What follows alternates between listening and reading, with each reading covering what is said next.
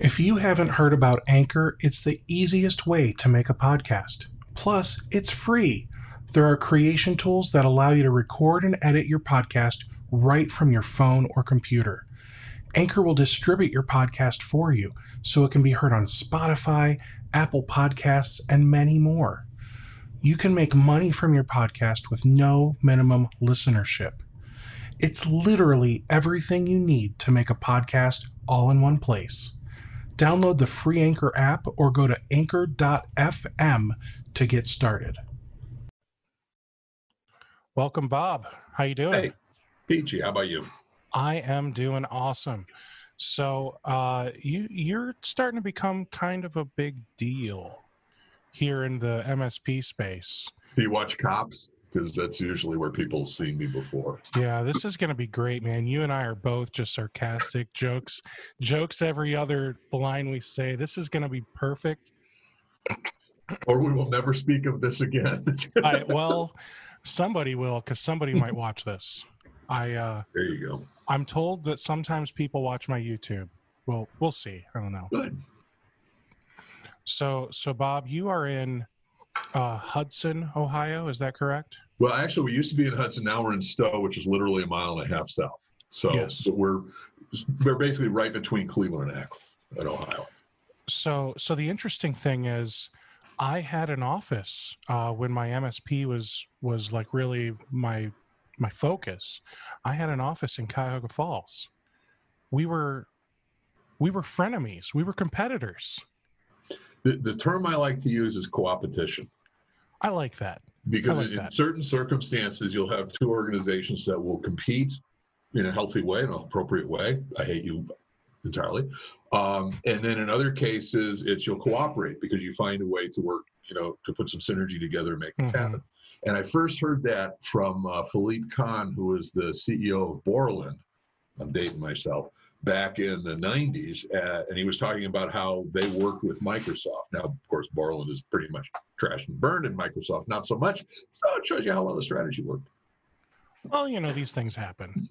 so, uh, yeah, I remember one of your sales guys. He played guitar. Maybe it was a, a gym.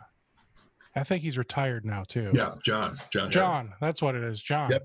Uh, he uh, he ended up giving me a referral to somebody that just wasn't gonna meet your um, your your mold, so to speak. Yeah.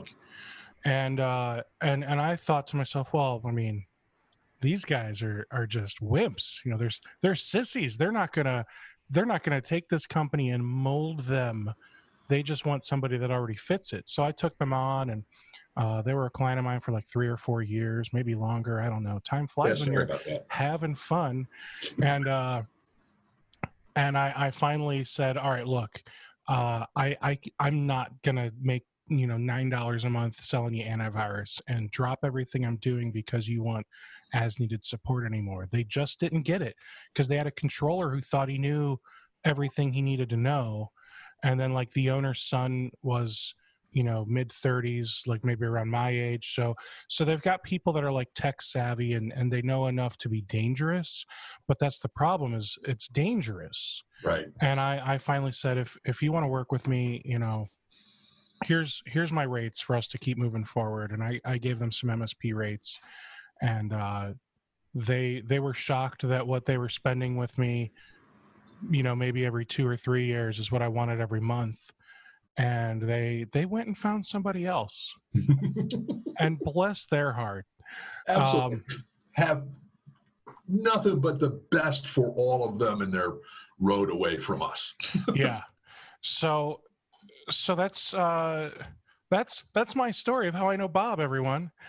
Uh and bob's like who's this guy? Because you know i was i i ran run whatever a, a smaller msp and i've since i've shut down that office. I moved to medina so i'm in a different county as you now uh last night i don't know what weather was like for you but there was a, a tornado touchdown in brunswick. South Oh, dude. carpenter is really i mean there's trees down there's medina square there's debris all over.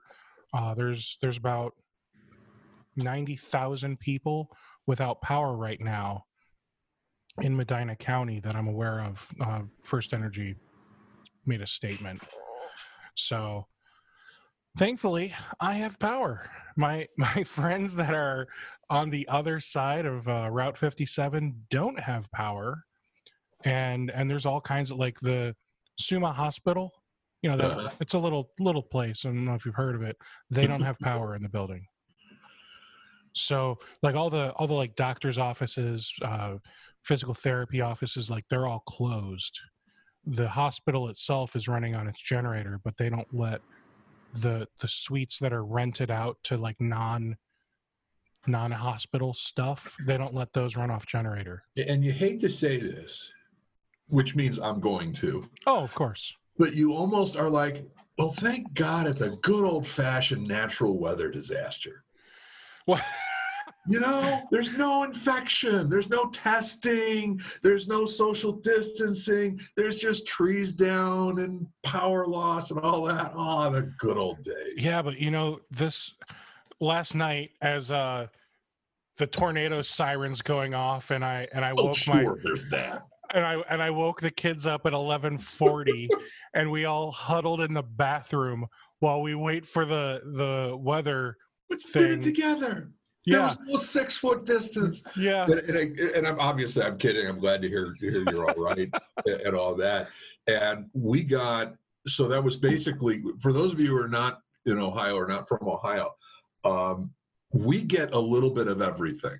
It doesn't matter what it is. We've got we're, we're not flat. We don't have mountains. We have hills. We don't have oceans. We have lakes. We don't have this. We don't have that. But we've got a little bit of everything, and that include we get some really great tornado weather uh, that will come through, but not a Yeah. lot of it.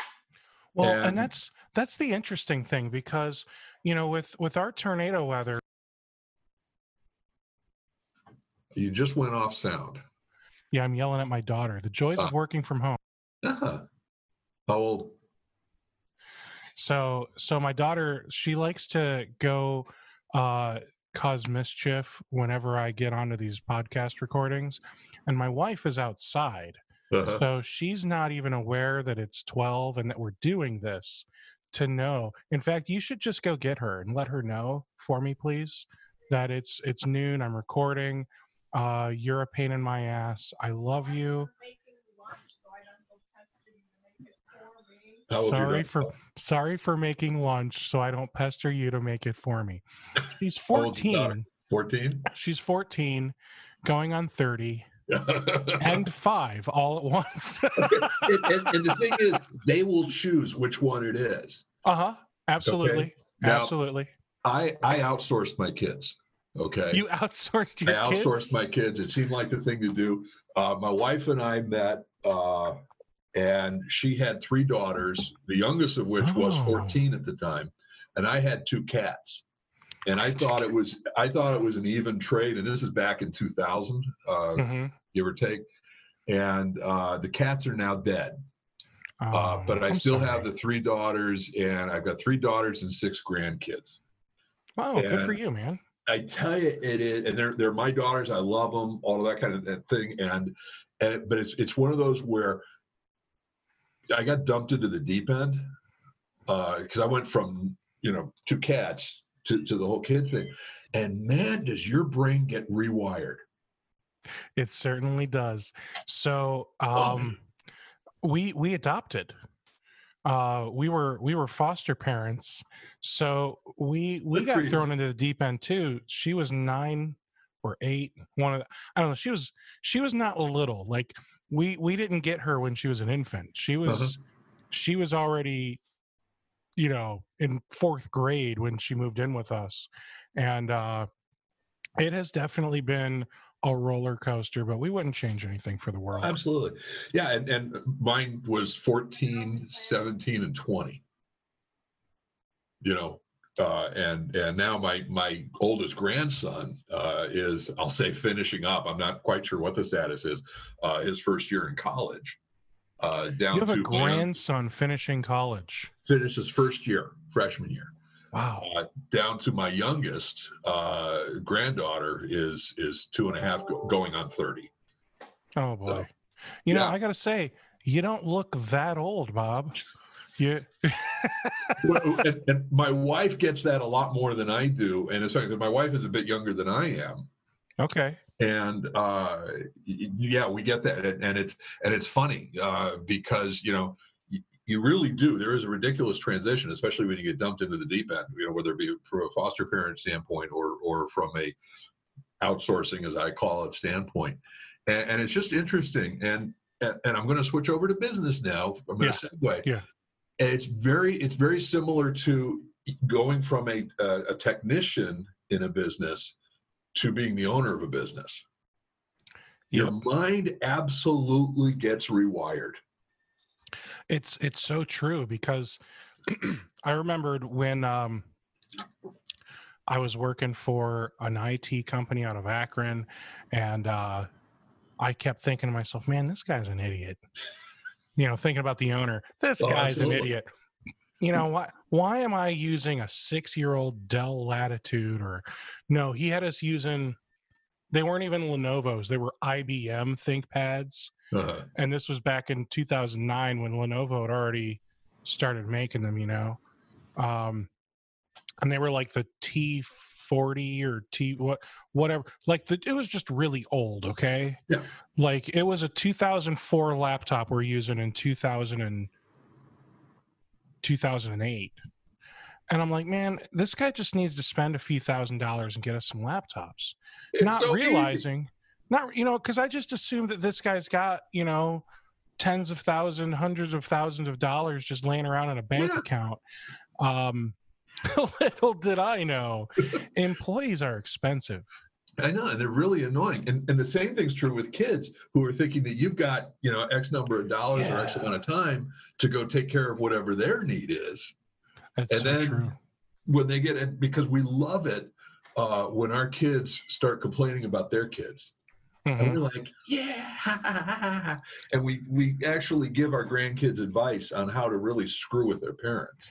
Oh, see, I I don't know if I could do that. I, I don't think my so my mom lives down in Texas, so she she doesn't really get to see them. Mm-hmm. But my my mother in law, I actually like my mother in law, which is a crazy thing to say, I know, but uh, she she and her husband spoil their grandkids. Like they're oh, so they're so excited to have grandkids. They moved back up from Myrtle Beach uh, a year ish ago, so they moved here just because they wanted to be near the grandkids. Oh, absolutely. And, and they were. And, and we want to see we want to see the grandkids. We want to play with them. We want to you know whatever muck with their brains, all that kind of thing. But we also want them to traumatize their parents, our children, in retaliation because that's just a rite of passage, and that's what we want to have happen. So it's it's whether or not you know it. Whenever your kids act up, they're acting up on advice of your parents. I don't like it. I don't like it at all. Yeah, suck it up, sunshine. I don't think we're going to be friends, Bob. That's okay. I don't. It's it's a very exclusive club, and as soon as I end up with a member in that friend of Bob club, I'll let you know. That's fair. but it is it is interesting, and, and and I went through the same experience with you as far as um, and I came from a different perspective in the sense that I, I did IT management, I was CIO, all that kind of fun stuff. And then I went out and, and started doing the consulting thing as a one man shop uh, and then started uh, Simplex IT, the MSP, in 2007. But I remember I was at a, a client site uh, that I was there uh, on request of another consultant. They had a real bad uh, exchange problem. They couldn't figure it out. So they asked me to come out and take a look. And the owner of the IT consulting firm, I don't think they were a managed service provider, this would have been about 2005, uh, he met me there and he was fuddling. He was trying to, to do some stuff to help me. And he was obviously having problems. He he was not an exchange guy, and I remember thinking to myself, "What? How can he possibly own an IT consulting firm?" Because he doesn't know the tech. He's really fuddling. It's just ah, it's just so embarrassing. I wish to God that I remembered that guy's name because I owe him, and, and I didn't tell him. It probably came across, but I didn't tell him. I didn't say anything. But how could you possibly own an IT firm and not be an absolute tech expert? I owe that person such a ridiculous apology. Yeah, because you, you start to realize all of the things you don't know because you know once once you've got a hundred different companies you're supporting, you're going to realize they all don't use the exact same thing. Well, and and plus you're going to stop doing it because you've got Yeah. people who are going to be better than you at it. There is, and I kid you not, in our tech room, and we're about 16, 18 people, depending upon full time, part time. Uh, and, and and of them, about 12 are techs. Uh, and there is on the, one of the whiteboards in the tech room, there is a little section reserved things Bob is not allowed to touch. And there's a list of things, and some of it's my handwriting that you know don't get Bob involved in the tech stuff. He's he's not as good as he thinks he is, That's phenomenal. and that's okay. I actually I think that's great because I'm I'm working on the business instead of for the business. And that's the thing. I I thought the exact same thing with with the owner of my place uh, when when I was employed. I remember, uh, you know, we're we're working on Windows Windows XP, and he's given us like Windows 98 advice. Yeah. I'm like, what? Please stop talking. Now, see, from a cultural standpoint, and this is important, I make no bones about the fact that I should not be the one to give advice on things. So I will be able to come in and and say, "Hey, have you thought about this? Have you thought about this?" And but I'm, I'm basically the when you guys are out of your smart stuff that you know because it's, "Have you thought about this?" So I'm Yeah. basically the out of the box person, and, and but they know if I'm being stupid, call me on it. Because I don't want to waste their time to think, oh, they have to listen to the boss. And I don't want to, Mhm. want to waste my time thinking that I'm actually adding uh, value to the conversation when I'm not. My ego is a mile thick, you know, and there's nothing they can do to dent that puppy. Well, that's that's good to know. Speaking of your ego, Bob, uh, you um you wrote a book, didn't you? Three three books? I have three books. Um, you think I have them out? My third one just came out. I have, oh, where are they? There they are. The first book I wrote was two years ago, three years ago, and that was uh, CEO Survival Guide to Information Technology. Mhm. Uh, then last year, we're doing a lot of work with co-managed IT. So I came out with the MSP's Survival Guide to Co-managed IT Services, and then finally last week or week before, uh, my third one, I don't want your job, uh, is co-managed IT services the right fit for you? That is amazing. Yeah. I so so can I, you hold up the first two books side by side for me? Yep. Okay, because I, I I say that because for some reason I thought they had the identical cover, just different words, but no, they they are different. No, They're just they're- red. They're they're just both red. That's the only. Right, and it was one of those where we wanted the same kind of flavor. They're actually written for two totally different groups. The first one Sure. is uh, the CEO's guide. That's for us to give to a potential managed service client. Uh, and it's written specifically for the CEO that needs to understand IT but doesn't want to. And one of the problems that we've seen a lot uh, in the industry in general is our clients, a lot of the CEOs want to abdicate the technology discussion. They want to, they basically just, I don't want to know, I don't want to know, I just want it to work. Uh, it shouldn't be this hard, blah, blah, blah. And unfortunately, a lot of IT, we we're so willing to take that on, you know, where we shouldn't. It's, it's business questions, and so this basically tries to bridge that gap. So it's not written for a CEO who wants to be a geek. It's written for a CEO who doesn't want to be a geek but needs to understand stuff. So why do we? Why did I write this? I wrote this because it's hopefully a, a demonstration to a potential client that no, we really do mean what we say when we want to communicate stuff to you. We're not going to be condescending, blah blah blah. The uh, co-managed, the co-managed thing, we've had a lot of success uh, selling managed services and, and true managed services to an organization that already has an internal IT department and kind of partner with them. And so, what made perfectly good sense to me for some stupid idiotic reason was when we have this kind of real competitive advantage hey let's tell all competitors about how to do it. Idiot. Uh, so this is actually a guide for MSPs who want to become uh, more involved with co-manage with commits and companies like uh, really uh, bought hook line and sinker into it. Uh, so has uh, sophos and some other vendors. And so this basically is a handbook on how to do it marketing uh, selling service. And then i wrote the book i should have written before i wrote the second one. This is actually for written for the internal it person yeah. because the first question is we're looking to take their job because historically that's what managed services did. So this really talks about the co-managed it model and from that from the internal it person's perspective and why we really aren't looking to take their job and it really is a partnership and cooperation thing that is amazing so did you actually write these books or did you like hire someone who the do I talk to to write a book for me? The quick answer is yes, I wrote them. Uh, okay. Now let's get to the caveat. Mm-hmm. Uh, the the second two, the second and the third book, I wrote those completely from scratch by myself. All that. Um, the first one, I actually hired a coach, and what the coach did was they had this program uh, where they would put you through this process, and you would more or less write the book. And what you did was what is a book? First of all a book is who's your audience? You want to have you want to write a book for the audience uh, and my audience is very clear. I want ceos who don't want to be geeks uh, and i want to communicate to them what are the geek things business things that they need to understand okay cool that's our concept then it comes down to what are 10 topics you want to communicate okay top one two three four you know security backups business continuity uh, you know, infrastructure, blah, blah, blah. Okay, now we have our chapters. And for each one of those chapters, what are four or five questions that you want to answer as part of those chapters? Okay, here's questions. Now, from that, that's a book.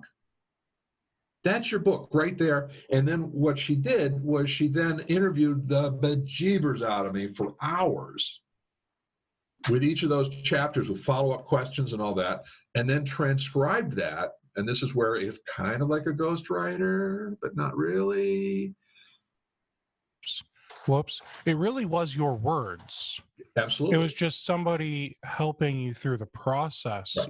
And and they literally have a process that they took you through to right. turn your words into something that is readable and not close. Oh, so close. So I get this. Here's the first pass of the book. Isn't it wonderful? And I read it. It was crap. Oh. it was horrible. And for two reasons. One is there were sections where the person who was transcribing obviously didn't have a clue as to what it was I was trying, what I was saying, and oh. totally reinvented it and all that kind of fun stuff. And it was absolutely horrible. The other half the person absolutely got 100% nailed what I was trying to say, and I was off my rocker. So I ended up with this book, and it was horrible. And so I said, I, I got to redo this. So I ended up, I took it, I ended up using maybe 10% of, of the content from this and rewrote the whole bloody thing. And it wow. took me about five or six months to do that. And so at the end of the day, I wrote this book, no question, no ifs, ands, or buts. I went through this process. I paid a lot of money for that process. And I don't think I would have done it without going through it. So it's it's one of those where I, I'm I'm happy I went through the process. if I could do it over again, I probably would have done it differently. But so you're happy you went through the process because maybe the process taught you something. Yeah. But the end result from the initial process was garbage. Right, exactly. If, if we would have treated it as the end result, it, it would be horrible and, and awful and all that and you, kind of thing. And you but never would have written trying, a book again. What's that? and you never would have written a book again. Absolutely, absolutely. I, I, would have changed my name and, and all of that. Um, what I ended up with was was good. Now, mm-hmm. uh, I then ended up. I'm an Amazon bestseller for all three books, which really tells you don't ever be don't ever get impressed by someone who tells you they're an Amazon bestseller. Yeah, I've I've kind of learned that because I don't remember what it was. Maybe it was, and I just want to say I I don't mean anything bad about this because I've got a lot of great things to say about them. So I think Robin Robins is doing some type of book writing thing where like they're letting 10 or 20 MSPs get together and they're going in like halvesies, you know what I mean? Like they're all thrown in to have a book written. So like each MSP gets to write like a chapter Mhm. of this book. And then they're all listed as authors, which I'm confused by because like each you each get like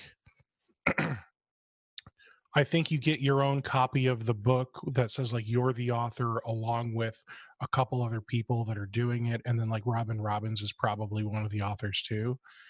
And then and then so each MSP and I could be completely off with this. It, it's Um, approximate, and, and I'm a Robin Robins fan. Okay, Yeah. I'm a member of her club and use it and all of that, and, and work with her and all that kind of fun stuff. Um, and, and yeah, the, the the book program that you're talking about, and, and this gets into some of the nuances of some of this stuff. And and first of all, I've seen other marketing programs that take it much further than she does. Sure. Uh, and and I I want to be really really clear here. In no way, shape, or form am I accusing Robin of doing anything. She is a very very straight shooter.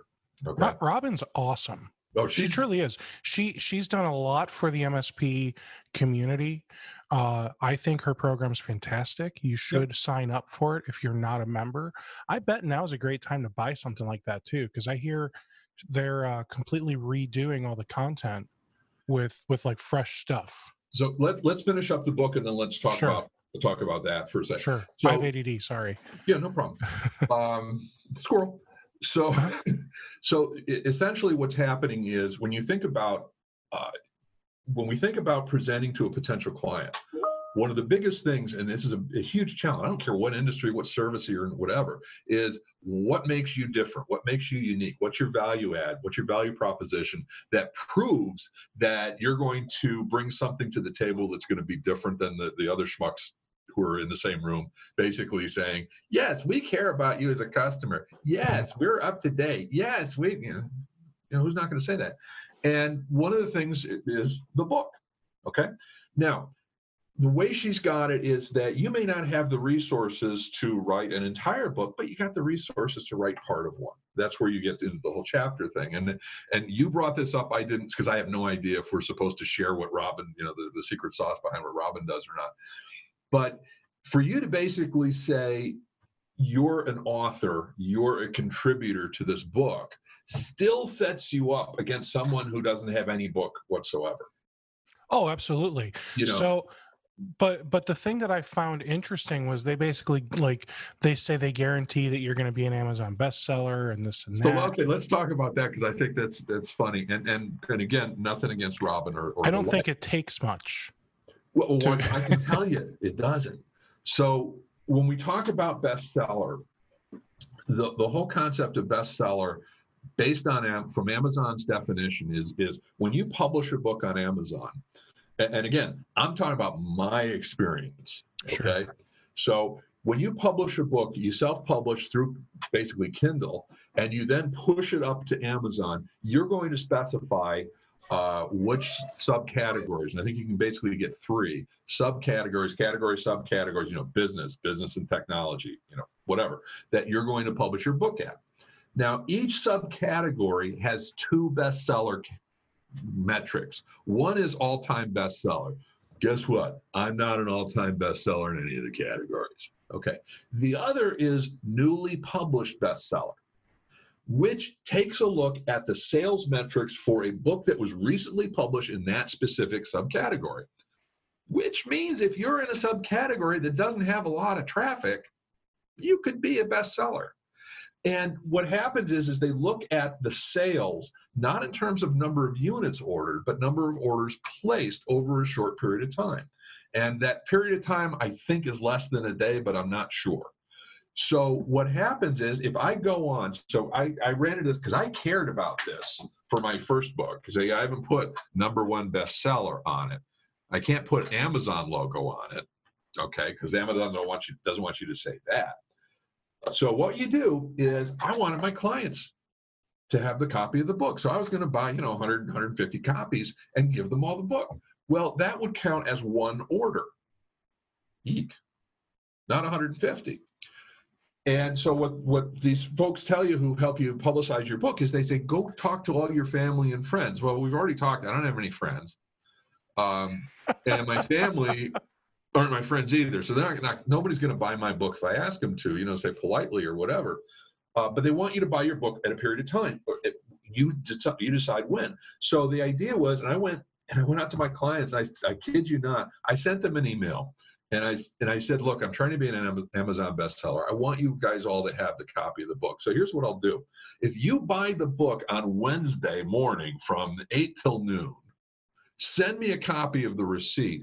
I'll credit your company bill for twenty bucks, whatever the a little bit more than whatever the book will cost. Plus, I'll send you a Starbucks card for the same amount. So that's awesome. Yeah, so I'm basically paying people to buy the book, and I'm paying a lot more than I would have paid if I just would have bought the damn thing. Now, but, what if what if you would have placed 150 individual orders? It would well. First of all, it it, it I, I, think it actually tracks based on the credit card and the like, so it still would have uh, figured it out.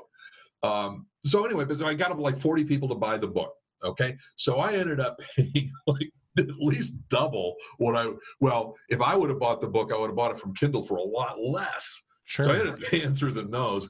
I ended up being a bestseller. And you have to watch, you have to go to the Amazon site and keep refreshing. They'll put up a little star and a logo that you're a bestseller. Then you have to screen capture it. That's the only way you're going to know if you're an Amazon bestseller. They don't keep track of it, they don't do anything. Okay. Now, does that go away after a while? The Absolutely. star and the bestseller? Whenever the next one becomes the bestseller. It never identifies your book, it identifies the bestsellers, which could include your book. So once you fall off the list, you're off the list. So I, I suspect uh, because because Amazon is smart enough to do uh, very like granular categories that you're also in categories that include guys like you know Karl Palachuk and. So I I suspect that he's probably like an all-time bestseller. They don't get that like granular. That. They really only go, I think, two or three le- levels. Oh, okay. So because they're not catering to the authors, they don't give a damn about us. You know, they're catering to the people who are buying. So they want to make it easier. They don't want to have a sub sub sub category that only has three books over the past four years, because then it looks like they're not serving their customers. That that makes absolute sense. Okay. That makes absolute sense. So for my second book, I didn't care. I did not care whatsoever if it was a bestseller or not. So I told everybody, hey, it's getting, you know, I was a bestseller. As far as I could tell, it took me 15 books. So 15 really? books being sold over a period of a day or two. I'm an Amazon bestseller for my second book. Okay, cool. Um, my third book. Oh no, I'm sorry. It was seven. It was seven books. Took seven books to be an Amazon bestseller. Seven okay. books. Seven. That really tells you how many books aren't being sold. Yeah. So then this book I came out with, I didn't even bother posting it. And I got Amazon bestseller. I was the only one, and I bought just copies so I can give to potential clients. So that counted as one and I was an Amazon bestseller on one of the categories. So when someone tells you they're an Amazon bestseller, and that's the only street cred that they're quoting, mm-hmm. take it for a grain of salt. And, and it, it's funny. It is, yeah. It, you know, it, it's it, it's just it's just funny. Now, so, was uh was that I'm not a member of Robin Robins, so right. I'm just I just find it fast fascinating and uh to be perfectly honest, you know. Oh, so oh, yeah. I think for some reason I, I'm under the impression that that program that that she did was also saying it would be a New York Times bestseller. That one may be true, and, and yeah, and she, it, it, there's no question whatsoever that the mechanics and what she would do uh, in order to help publicize the book is going to be significantly more than you or I could do. Oh, absolutely. Uh, especially especially when you go in and like uh, you know, do it with a with a small group of people. Absolutely. Well, and plus, she she can go out and and go to her networking group, uh, which is you know thousands, uh, and and say, hey, everybody, support these people by going out and buying the individual book. Yeah. So all sorts of things that she can do. Yeah, and, and again, it's one of those. And, and to get back to your point, Robin has, and, let's talk about the industry for a second. We all went through this. I, don't know if you've heard. There's been this uh, this virus thing going on. What What are you talking about? I, I am sorry. Sorry if I broke it to you. Is your daughter out of the room? I don't want to. I don't want to. You know. Well, upset. it's okay. It's coming through headphones. Okay. No. um, and, and, we've all had to make that transition from selling uh, to servicing to the how can we help you know all of that kind of fun stuff. Um, and that includes her. And and uh, she has she has been putting together a ton of resources uh, that are and and some of them and this is where where I'm, I am a customer I am a, a satisfied client. Uh, technologymarketingtoolkit.com is her is her website. Um, and, and some of it may be actually available out to the general public. I'm not 100% sure. Uh, but she has been cranking out all sorts of resources, both in terms of helping companies manage with the changes, uh, resources, and Datto's done a good job on this as well for for what to do uh, in case your organization or or someone you know is is uh, uh in need of some economic help from the government or the like um, as well as some some uh, make now now it's time to make start making that transition where we actually do want to start marketing again, but with a very very different message. And she's starting to put uh, produce some resources for that as well, and you know we're developing our own as well. So, uh, what other what other things have you that that you would recommend? You know there, there's all these tools out there like you know Robin Robins and uh, gary pica and like all these all these different experts out there. What what other ones have you signed up for that you recommend? So first of all is you need to do you need to do a serious assessment of what you need and what you got. Mm-hmm. okay uh, because resources that you don't need or you're not going to use are waste of money. And right now, waste of money is not a good thing to do. Right. So if if you look at it from an internal standpoint, uh, where uh, we're basically not doing well from uh, a standpoint of how do we allocate our resources. Our number one resource being being people. So, are we allocating our technicians properly?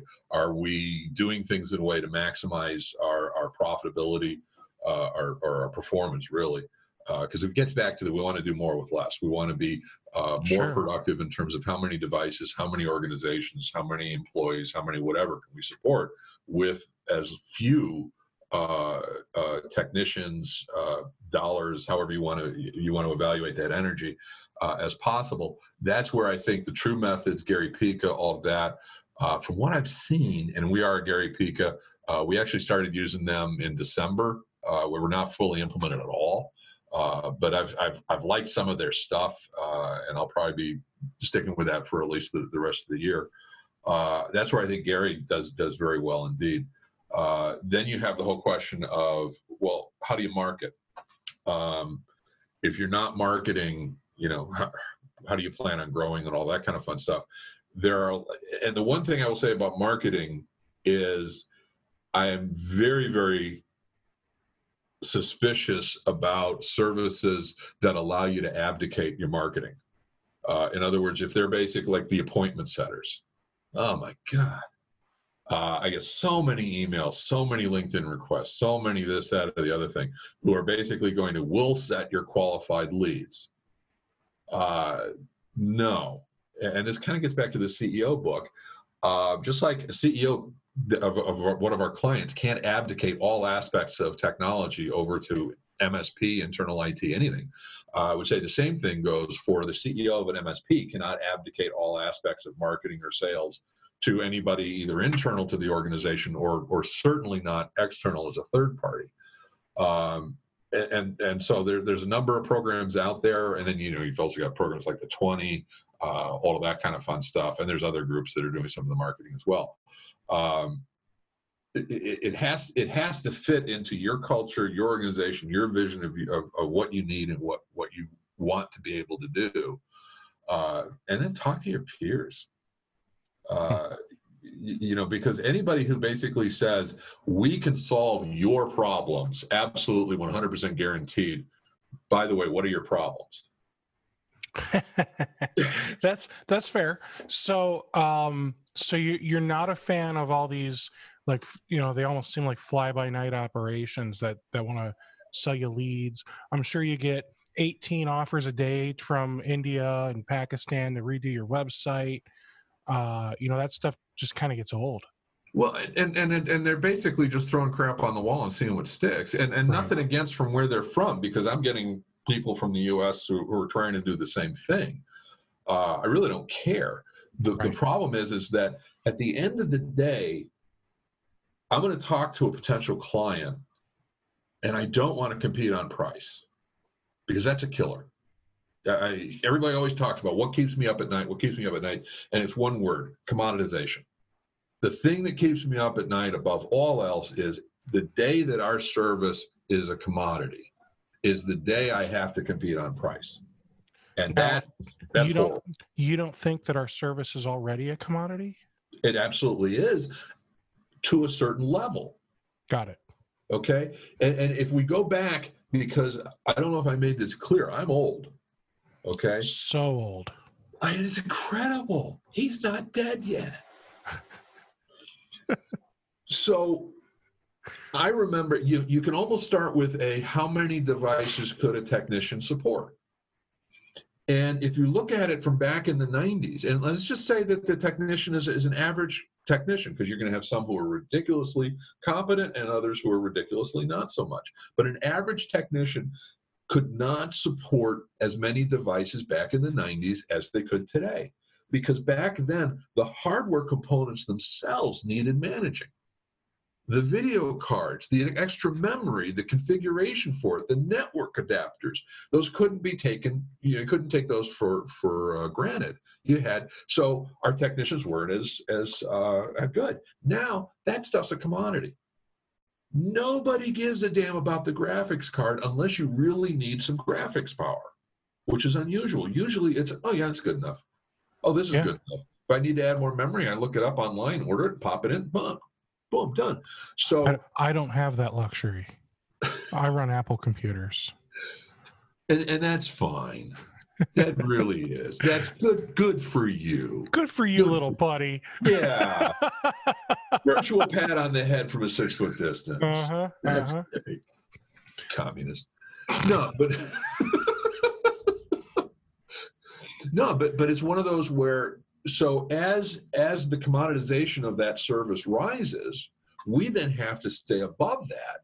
So okay, we're not going to you know the desktops are commodities, so our value add is going to be the servers. Okay, servers are becoming a commoditization. Our value add is going to be the virtualization. It's going to be the high availability. It's going to be the failover. It's going to be the business continuity. So as the stuff, as the commoditization rises, we have to have our, our value add service rise as well. And that's the thing that keeps me awake. Is because if we don't do that, then we then we start sinking into the commoditization trap. I I just thought it was all the the coffee that kept you awake, Bob. You you seem like coffee. you seem like you never sleep. Eh, I'll sleep when I'm dead, which okay. again hasn't happened yet. Who knows? Who knows why? I just, I just want to know how are you so amped up? Like how how much cocaine do you do? Oddly enough, I don't drink coffee. Never have. Uh, I don't. I hate beer. Uh-huh. Um, and and it's, this this sounds like it's a it's a you know uh, whatever. I've never done any drugs whatsoever. I'm a I'm a control freak. Uh, from the standpoint of I am absolutely 100%. I've I've got to be in control, mm-hmm. uh, relatively speaking. And so the, the thought of doing any kind of drugs or whatever scares the bejeebers out of me. I've, and that, that includes, you know, i t- I'll take ibuprofen. That's about the, the, sure. the heaviest drug I've taken.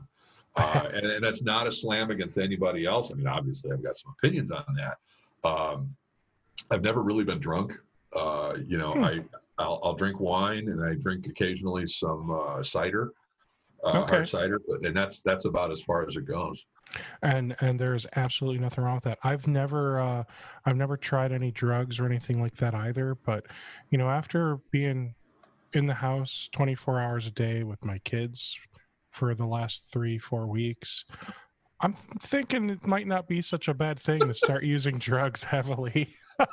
absolutely, I, and it's absolutely. You know, when I was in when I was in college, um, my first time, which was back in the late '70s, early '80s, uh, I would get invited to the parties where the drugs were flowing freely because they knew a that I wasn't going to condemn people or, or you know preach to people or whatever. I wasn't going to rat them out, and that way there would be someone who was sober and straight there in case anybody had problems. That was the dumbest decision anybody ever made because I just had lots of fun traumatizing the stone people.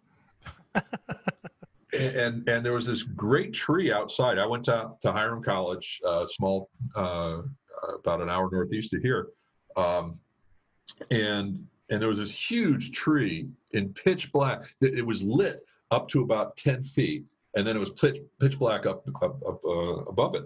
And at 2 a.m., I would get like 15, 20 stone drunk people up in the tree as far high as they could go. And then I go home. You know, and that that was my idea of a fun time. It, it, sounds was. like an amazing time. It really was. It really was. Yeah. So Oh my gosh.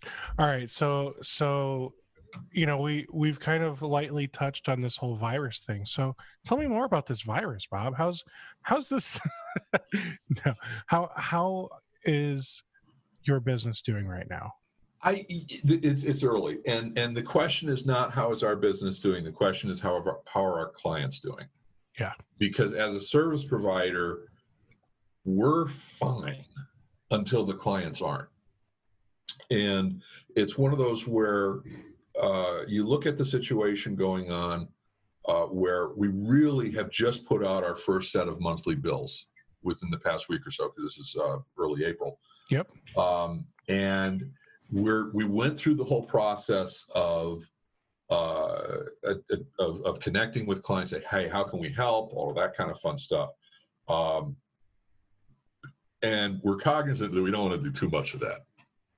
So we went through a regimen of about two or three emails to clients saying, hey, here's some specific resources, here's something we can do. Call us. Uh, beyond that, it's a, we've had one client who's talked to us about uh, potential challenges for them making payments on time, and, and we're working with them on that. Uh, we're also doing uh, uh, webinars. We do two webinars a week uh, on work from home issues and topics. Those are free and open to everybody. We also made it so it's available to any, any MSP who wants the slide deck. Uh, we'll give you the slide decks. We've got a, a, site out that's got, I think we're up to five or six of them now. Um, and uh, so far, so and this is this is my office that I'm working out of. I'm pretty much the only one here. Uh, everybody else is working from home, although we'll get the occasional tech will come here. Uh, we've made it so that technicians aren't allowed to go on site without uh, approval from either ops manager, uh, tech director, or myself. Um, you know, we're making do. How are you doing? You know, I uh, I'm fine so far. Um, you know, I'm I'm in an interesting place. You know, I've my MSP clients so far so good. Knock on wood um, my my Rocket MSP clients, it's like I'll be fine with Rocket MSP as long as my clients are fine, as long as their clients are fine. Right. Because you know, I start, you know, it's it's almost like a weird MLM thing where yeah, we've got the we've got the pyramid. As as long as all of these people are making money, I'll be making money.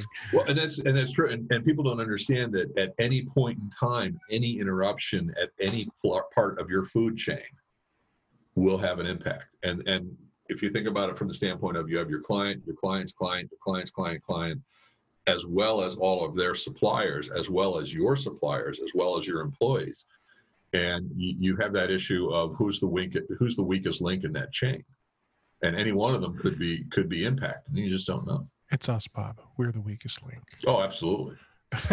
oh, no question. I'm not even part of a chain. I'm just a link left there on the ground. Uh huh. Uh huh. So, so uh, how is how's your family doing? Uh, well, my wife is a nurse, as I mentioned. I mean, spoiler alert, they're all fine.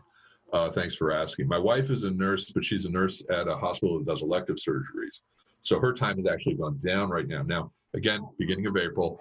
So we're at a point where we are still waiting for that curve to, to hit the high point, but hopefully it's happening sooner rather than later.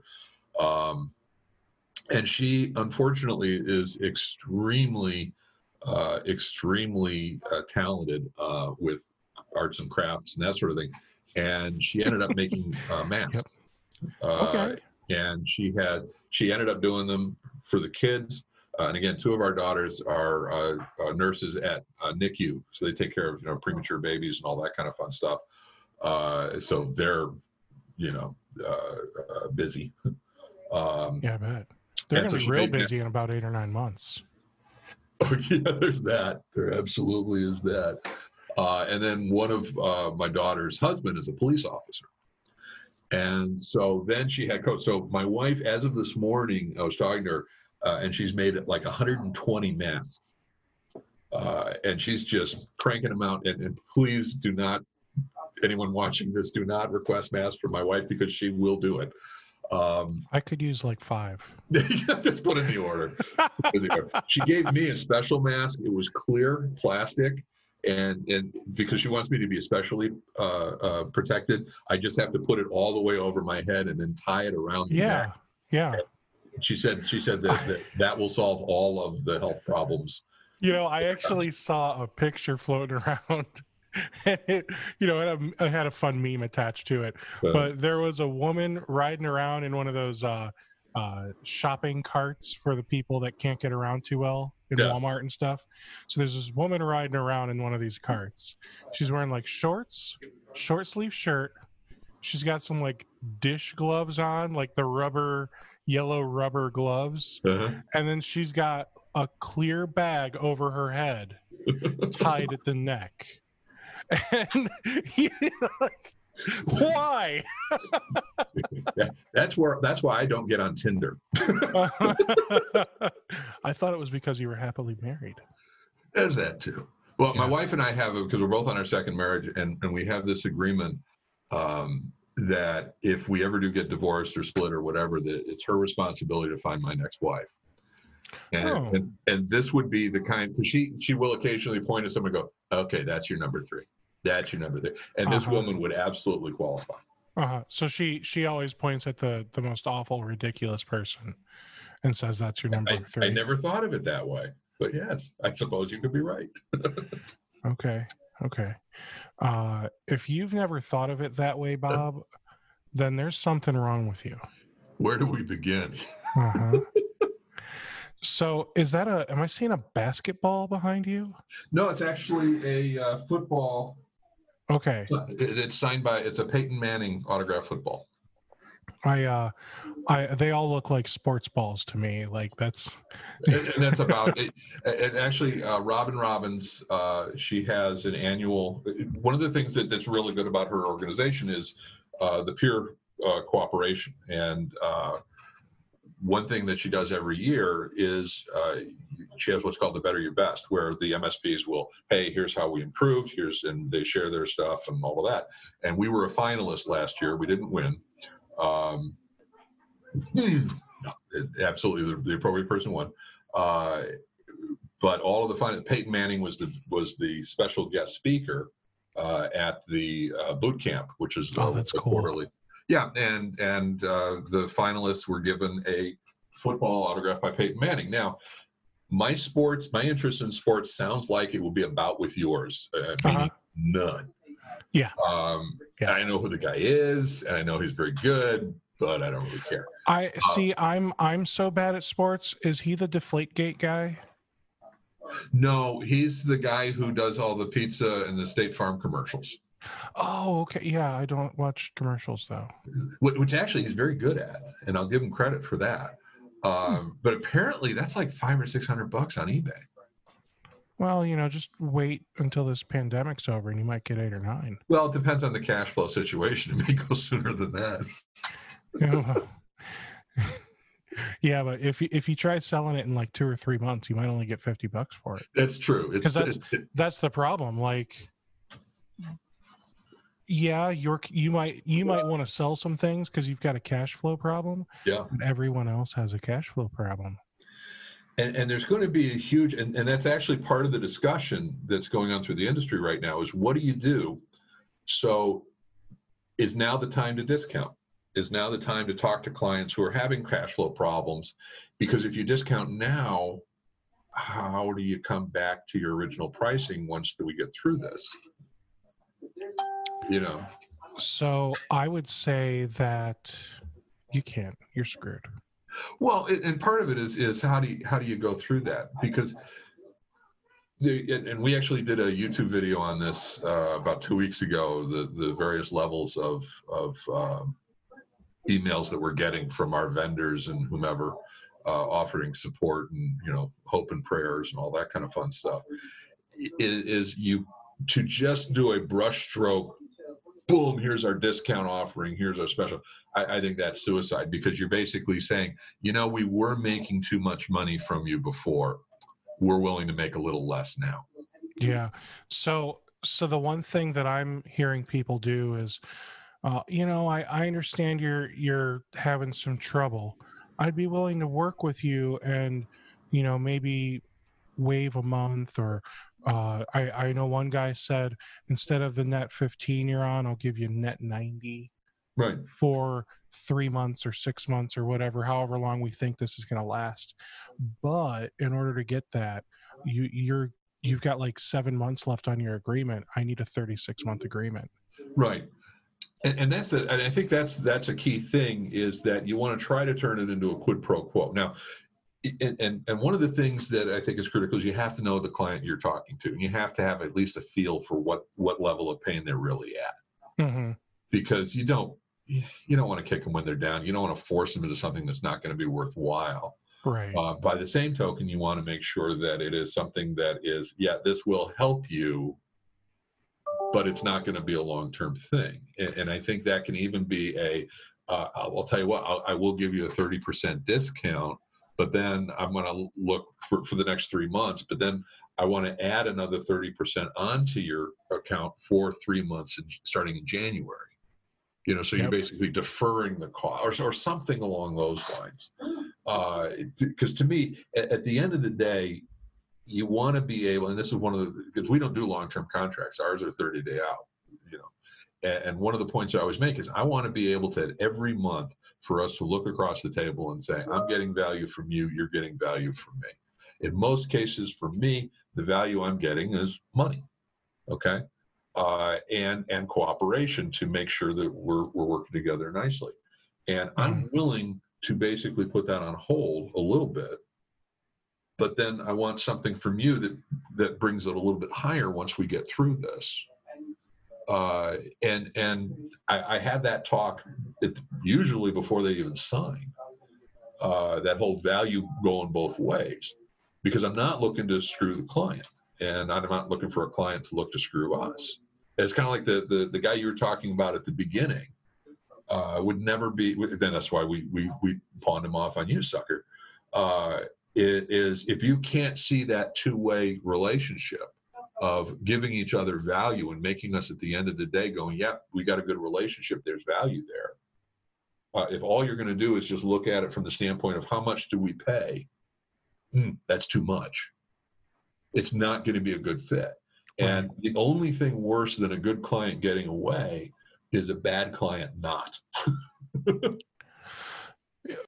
Oh, oh boy. Uh, so, so I, I really like the way you're you're thinking about this, and um, I I'm I'm the idiot that keeps his news notifications on during a pandemic.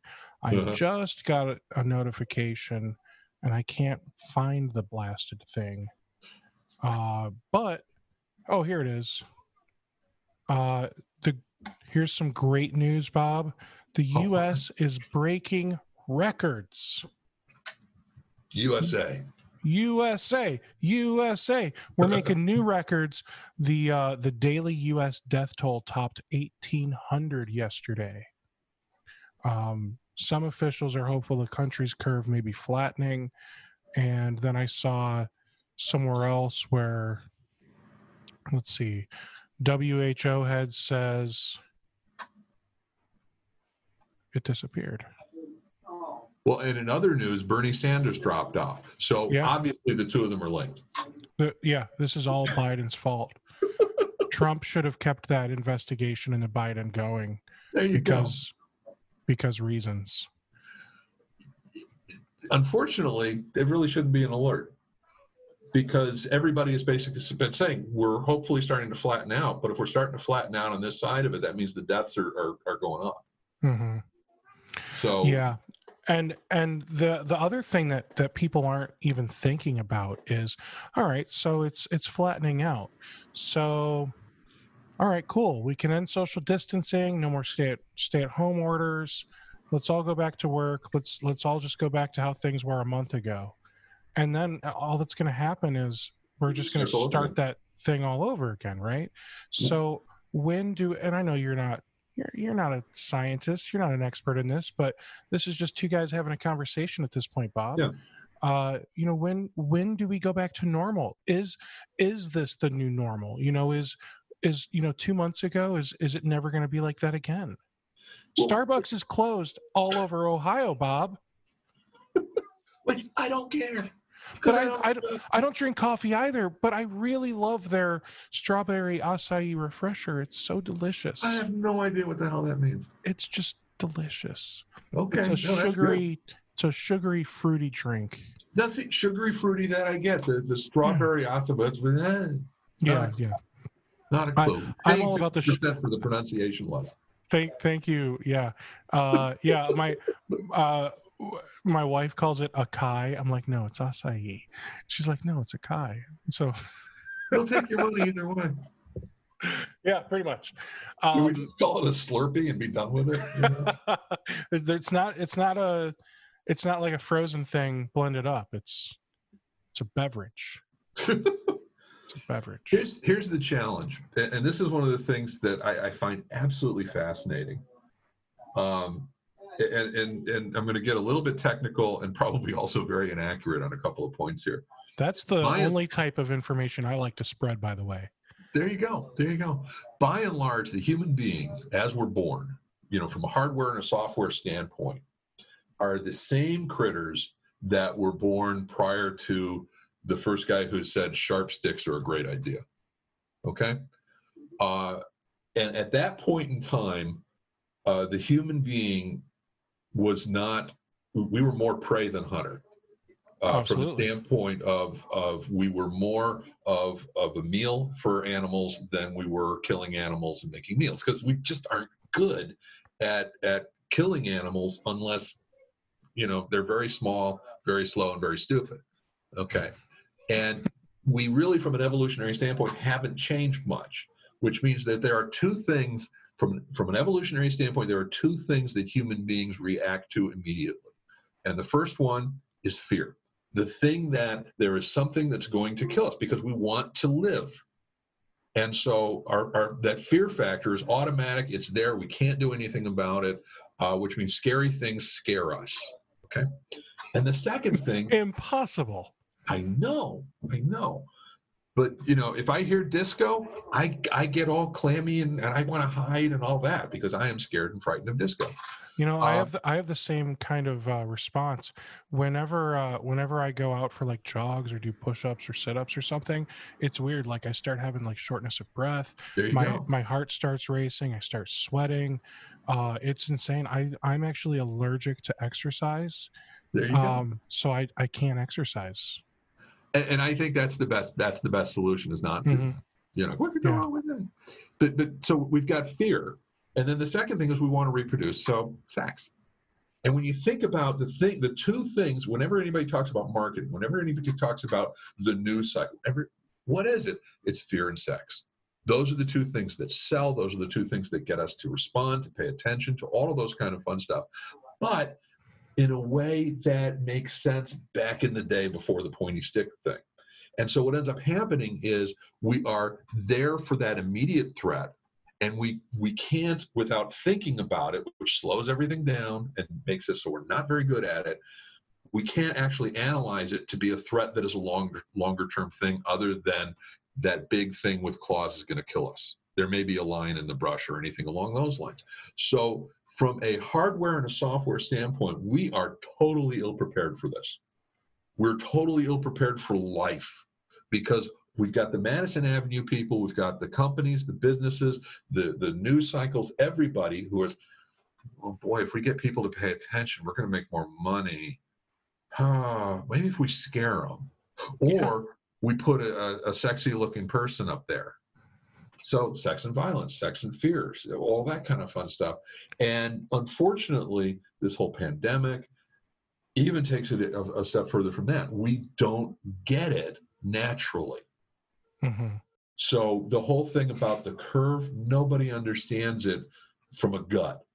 We have to understand it by either A, basically accepting the fact that somebody else knows things better than we do, so we'll trust that person. Well, that's gone to hell in a handbasket.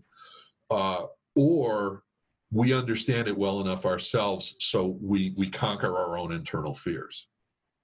And and the problem is going to be is like you said, there's two ways to get over this, to, to get over this as a civilization. Number one is, or three ways. Number one is we stay this way forever. Not going to happen.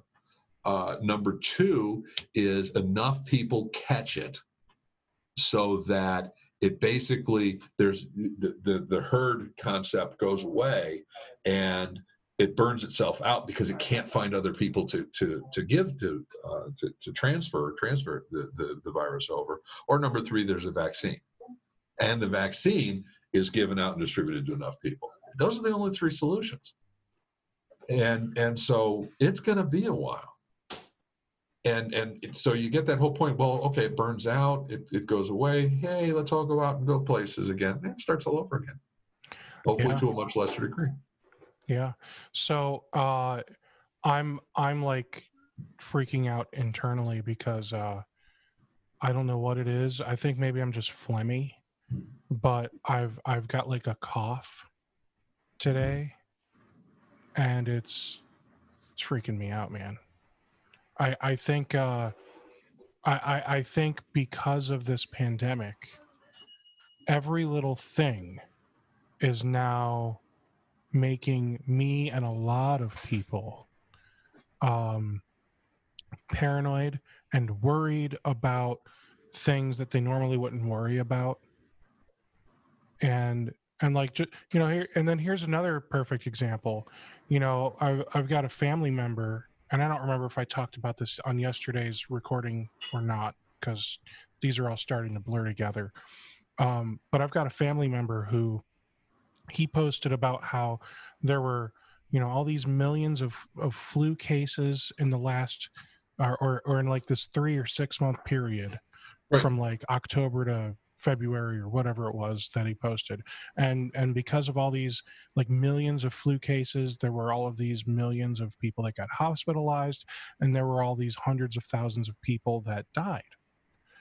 And and it worked out to be like 10,000 people a month or something like that. Like a lot of people died because of the flu in in a period of time at the end of 2019 into the beginning of 2020.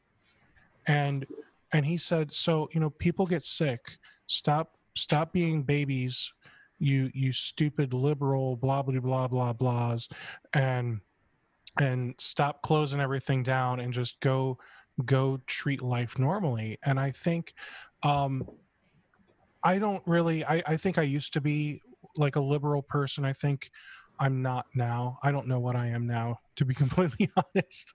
But uh but now i'm like I, I, like to think I just err towards co- common sense. Um, something that I can't do often, but uh, so so my response to him, and I didn't bother replying because I don't have the the patience to get into an internet argument with somebody. It's not worth it. But my response to that type of thinking is the reason that we haven't had that many deaths yet when you you know you're calling uh, what we have right now the the baby brother or whatever the the baby cousin to the flu the reason we haven't had that many deaths is because we're staying at home. We had 1800 people die in a single day. You don't think we couldn't have 10,000 people die in a month?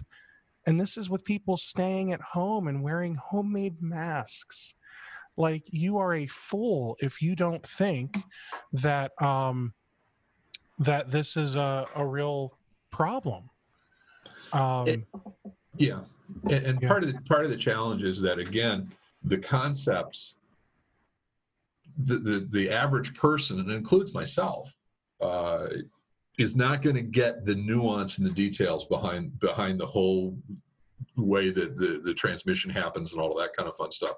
And the term common sense really doesn't apply because it isn't common. This is unique. This is different. So and and and yet we've gotten to the point from a society standpoint that we now tend to uh, we, we basically criticize or or we don't trust expertise uh, we don't trust someone whose job it is to be an expert on this and you can look at it from a climate sta- uh, standpoint you can look at it from a vaccine standpoint uh, you can look at it from certainly the the, the virus standpoint uh, you can look at it honestly from our standpoint is how many clients basically say when we talk to them about cybersecurity, they say, "Oh, our company's not a target. We're not vulnerable." And we're going to say, "Well, no, you absolutely are because you don't understand the complexity of the vulnerability and the tools." And then that same person who is talking about cybersecurity turns around and says, "Oh, we should all go out and party. Some of us will get sick, maybe some of us will die, but it's the best thing to do." Yeah, we Because should they're have- that. we should have coronavirus parties There like- you go. like when we were little and, and or when you were little and they sent you off to all your friends when uh when someone got chickenpox. Absolutely, because chickenpox was eminently survivable and there was no alternative. yeah. So let's true. do exactly that. And b- why? Because that way you get it done with and you move on. The problem here is that, and we talk about the death, you know, the percentage, which is roughly on, it's under 1% is whatever, but we don't talk about all of the other people who require significant health care. Uh, you know, the respirators and all of that kind of fun stuff, which we're not prepared to do and the exponential growth and all that. And it's it, it's the math behind all that really starts looking very very bad to the folks who are saying no what we should do is we should just go ahead and and and suck it up and you know take a virus for the team i uh i don't i don't like doing things for teams i actually don't even like microsoft teams i was going to say you're a zoom guy so that's okay take one Yeah. for the zoom You, you know what's funny is uh, a buddy of mine. He he added me to his teams, so he and I can can play around with it and learn it. And I said, okay, but I'm going to add you to my Zoom. So I actually I don't know if you even know this, but Zoom has this whole like chat feature built into it. So um, I wish I could share this window, but I I can't. It doesn't let you. So with with Zoom, you can actually create um, like channels similar to Slack or Teams, Right. and you can invite your contacts into these channels, and you can have group messages. It even has a screenshot button for people that are too dumb to figure out how to make a screenshot and then paste it into the. Yeah, it even has that. Um, I mean, it has a lot of things that are really similar to Slack, and I'm I'm kind of impressed by it. I'm not to lie. Uh, I didn't realize Zoom was as as capable as it actually is. No, it's a great product. I mean, and I think they're finally they're finally taking or nailing down some of their security issues, uh, as well as uh, I think one of the main things is as long as you don't let people uh, join uh, the meetings anonymously. I think that's one of the biggies as well. Right, we're we're big on you know we eat our dog food, so we're pretty much a teams only, as far as what we do and how we communicate with people. So, um, you know, earlier we were talking about co-managed, and I actually want to get back into co-managed before before we wrap up. Sure. With with co-managed, what does co-managed IT look like through uh, Simplex IT? So the whole concept of co-managed IT services, and, and if you, you think about it from the standpoint of of really from from the, the client standpoint, because that's what really matters, uh, is that what we're trying to do is we're trying to create a relationship between the two IT organizations. And on our standpoint, what we try to do is we try to raise them up, the internal IT folks, give them access to all of our tools, all of our portals. So they can do ticketing, they can do uh, RMM, they can do uh, management, firewalls, all of that kind of stuff. All of the portals that we use, we give them access to in order to support their organization. So it's not one of those, because there's also what we call the silo approach. The silo approach would be we'll do backups, you do everything else. We'll do the firewall, you do everything else, which is great, but we're starting to get into a commodity because that's easy to put in, it's easy to manage, but it's also to get, easy to get rid of and easy to be replaced. And yeah. you're not necessarily helping that person except for in that one little area, that one little category. Uh, the other thing we often see is what we call seagulls. And seagulls are the vendors who come in out of nowhere, do a project, they'll do an upgrade, they'll do a whatever, squawk, drop a lot of crap, make a lot of noise, and then leave and they leave the internal IT people with usually minimal uh, support documentation training in order to maintain or manage it. So they got to call that the seagull back every time to fix things, yada yada yada. In our particular case, and there's different levels of comments from our perspective, uh, but it, it's we really want our the internal IT person to basically become an extension of us in terms of they know our tools, they're using our documentation, our best practices, our scripts all of that kind of thing to keep on doing their jobs. Uh, and we're an extension of theirs, meaning that if they have issues, they have challenges or the like, they can call on us. We've already got access to their network, to their stuff, so we already know what they've got. And we can split that so that you may have an IT department who's really, really good at desktops and users, not so much on servers. So we'll do a full managed service agreement from the server standpoint, from the infrastructure standpoint, but a commits level in terms of uh, the desktops and the end users, or vice versa. Uh, and the way we do it is you have access to all the tools, you have access to all the, the processes we use, the portals we use. We'll give you training for that stuff as well. If you have any questions on anything you're dealing with, call us, ask us, we'll give you advice for free. No problem whatsoever. So we're not going to run up the bill. And the stuff that we're responsible for, we'll do automatically. And if you ever need to escalate something, so let's say there's something in your area that you're having a problem with, and either you don't have the time or you don't have the expertise, you want us to do it, fine, escalate the ticket. That'll be an additional billable, but they know it's billable because they're the ones who escalated it. So, what does um, pricing look like for co-managed IT with with that type of model where you're really you're really empowering them to operate like an MSP with right. all these big fancy tools. So what does pricing look like? Is it more or less than regular MSP? It's definitely less than regular MSP because they're doing some of the work and maybe sure. a majority of it. So if you think about it from a standpoint of, first of all, it, it, totally depends on your pricing because one of the things we want to do for MSPs is we want it to parallel what their current, what we call pure MSP offering is. So we don't want them to come up with something completely different that they have to have two sales processes, two costing pricing processes, two, you know, we want it to be as, as, as integrated as possible uh, when we talk to other MSPs because we are doing some coaching with uh, MSPs on that. Sure. Um, and what ends up happening is if you take a look at it from a costing standpoint, first of all, you've got your costing for your tools, your stamps, what we call, you know, software, technology, methodologies, practices, all that kind of fun stuff. So they're still buying or they're still paying for all of those stamps because they're using them. Okay, so you include those costs.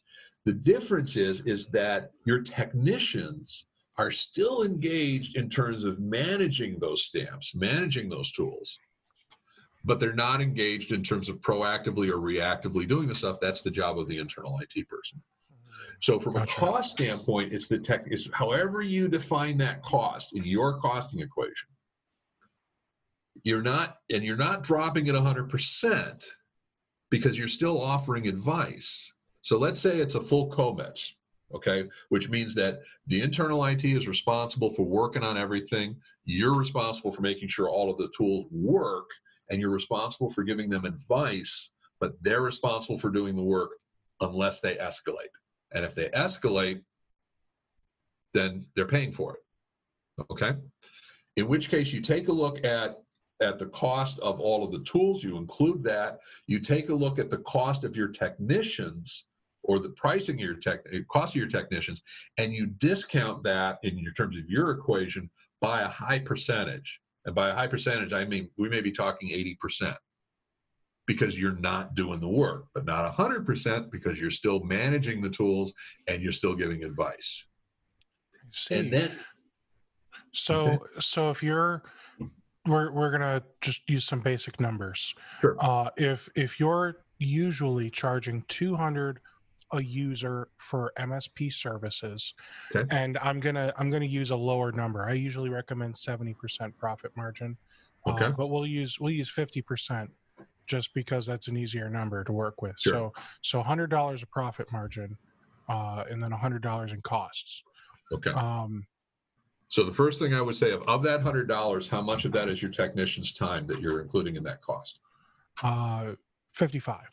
Okay, so of that fifty-five, I would discount that by up to like eighty percent. So you're only saying discount the 55. You're not saying discount. That's it. That's You're the not saying only- discount the 200. Good God, no. So what we would do is, ah. this is a great example. So, so you've got a hundred bucks in profit, throw that aside. We don't care about that right now. So you've got, uh, forty-five dollars is, is your, is your tool cost. Mhm. Okay. Mm-hmm. $55 is your technician cost. Let's discount it 80%. So 80% or so we're, we're going to charge 20%. So we're going to charge 11 bucks mm-hmm. for that. So you got 45 bucks plus 11 bucks. So $56 is your cost. Okay. Now, how do you want to profit that? That's up to you. But that would be that would be basically your your price your cost to go with a full commits which means that you're going to give them access to the tools, access to everything, blah blah blah. You give them some advice when stuff is coming up. But anything What- that they actually want you to do, you would charge extra for. So how um and I'm not asking you for pricing and all that, but if you were to look at your profit margin on MSP services, what what would you think you're at roughly?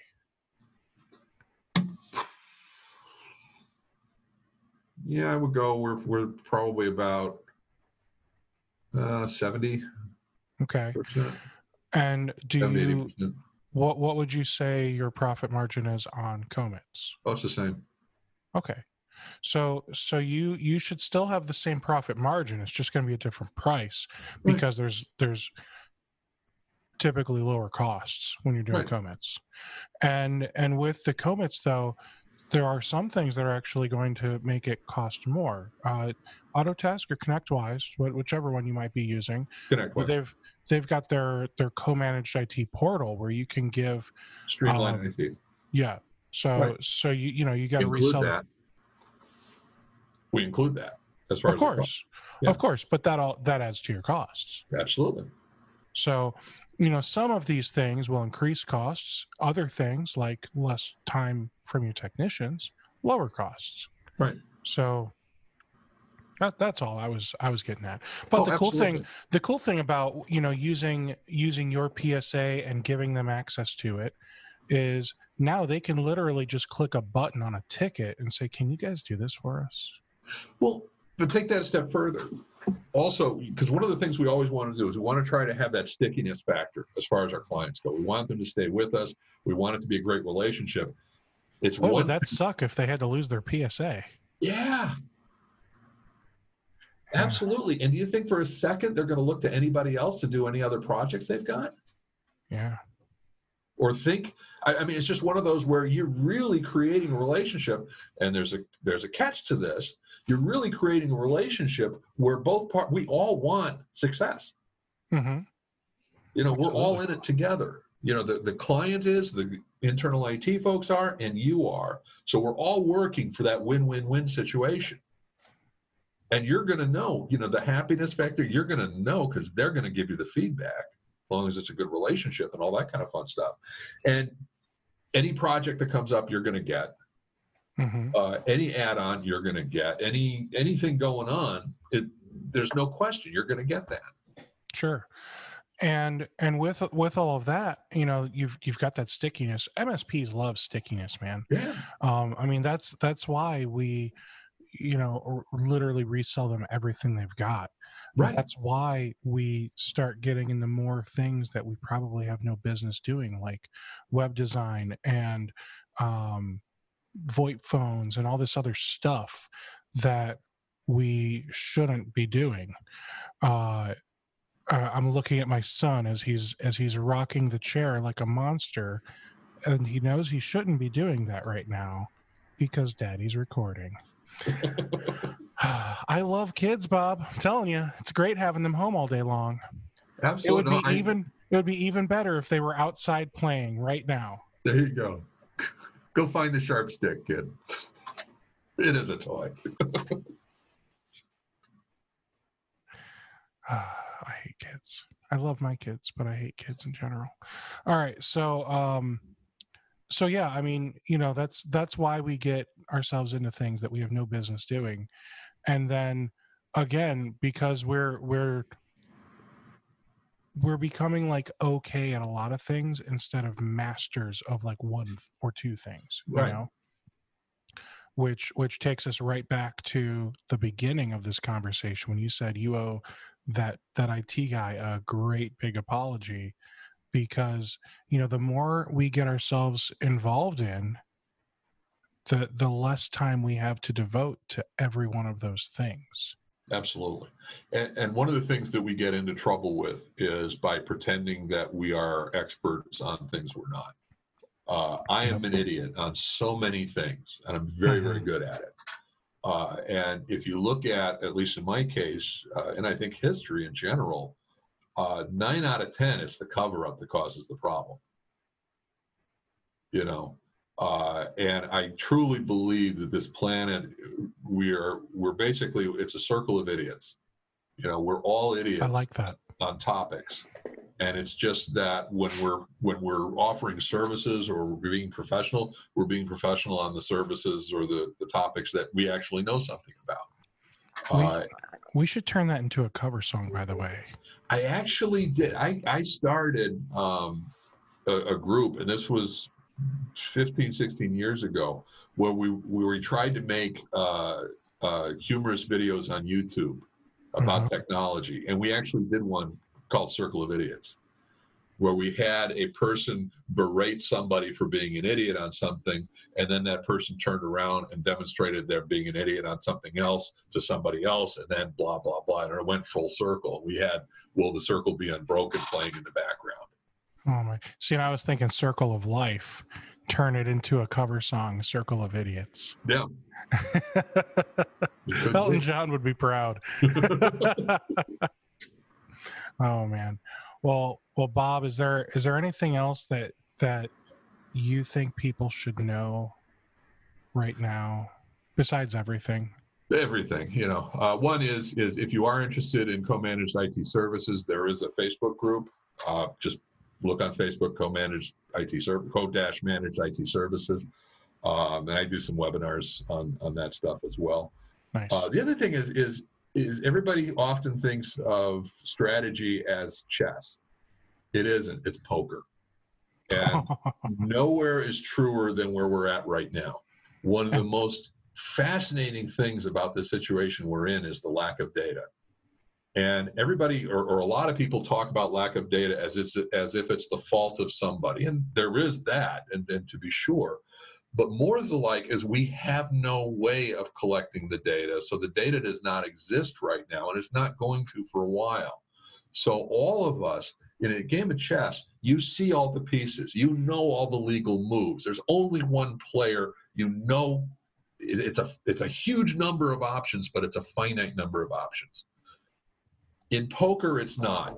You know the player you're going against, uh, but you don't necessarily know the strategy that's being used, and you're not going to in this situation either. So, and I actually have to go right quickly. I have a delivery at the door. So Oh, give, go me- for it. give me a second. So uh, here, let's let's talk about something about Bob. Um, Bob's a great guy. I like Bob. He's um It's funny listening. I, I'm gonna see if I can mute him real quick. So, so Bob also, uh, like he said, he coaches people on the co-managed stuff. Check out his his Facebook. Uh, check out his books. You can find them on Amazon. I bet, uh, Bob. This is going to be a really dumb question. I've always called you Bob Coppedge, but somebody recently pronounced your last name Copage. It's Coppedge. Okay, so um, all right. So look up Bob Coppedge, C O P P E D G E, uh, on Amazon. You can get his books over there. Um, look him up on Facebook, LinkedIn, Tinder, Grindr. He's he's all over the place, man. Absolutely. it, it, it's fine. I had because my wife and I actually we did meet online uh, back in 2000. We met on AOL of all places. oh my gosh! And You used so- AOL? We used AOL. She still does. My I'm like, I know- think I'm disappointed in you. I mean, me being on AOL in 2000, I couldn't help because I was like 16, Bob. Okay. I did whatever my mom told me to do. But you were at least 65 by then. I did, yeah, more more like 105. But yeah, Yeah. but yeah. Actually, I can I can even talk about the CompuServe days or the FidoNet days. So, Oh my gosh. I actually don't remember FidoNet. I do remember CompuServe. I remember AOL. I remember that awful noise that would happen when you had to dial in. Joking Snake. Uh, Yep. My CompuServe was 72117.165 at CompuServe.com. I have no idea what you just said to me. Um, I just vaguely recall us using that for our internet provider.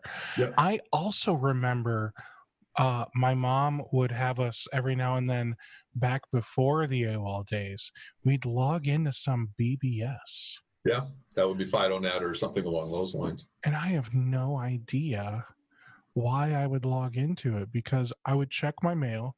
Newsflash, there was none. Uh, I was I was like five. Okay, I had zero emails.